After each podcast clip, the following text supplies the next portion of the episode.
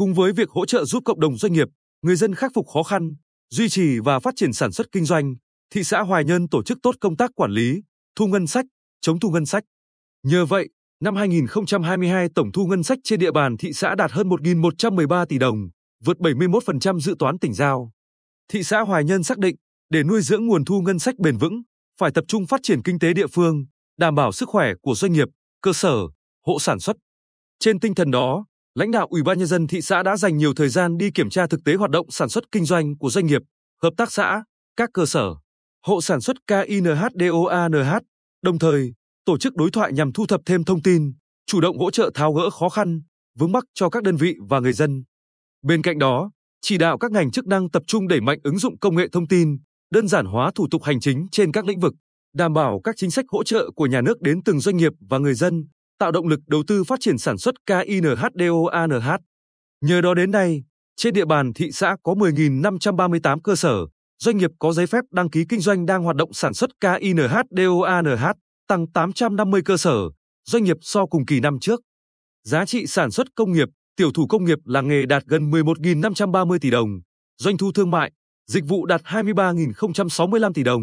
giá trị sản xuất nông, ngư, lâm nghiệp ước đạt hơn 5.613 tỷ đồng. Kinh tế phát triển, hoạt động sản xuất KINHDOANH của doanh nghiệp và người dân tốt hơn sẽ tạo nguồn thu cho địa phương.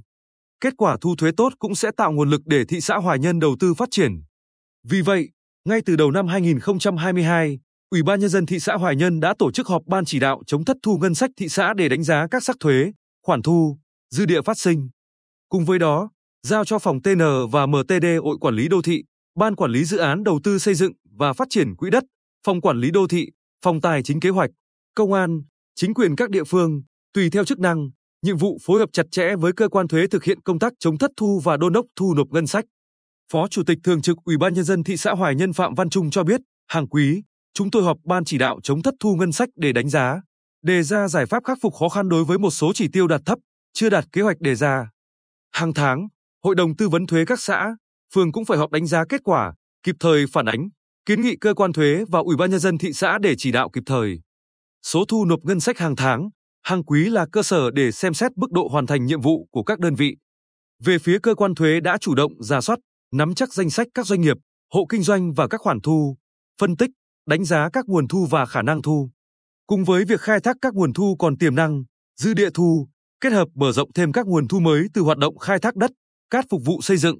đầu tư xây dựng cơ bản, kinh doanh trên nền tảng số, kinh doanh thương mại điện tử, chuyển nhượng bất động sản đảm bảo thu đúng, thu đủ, thu thuế văn minh.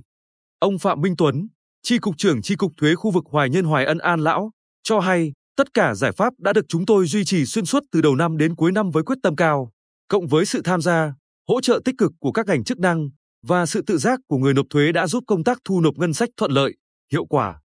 Năm 2022, tổng thu ngân sách trên địa bàn thị xã đạt hơn 1.113 tỷ đồng, vượt 71% dự toán tỉnh giao và vượt 31% so dự toán của thị xã, tăng 41% so cùng kỳ năm trước.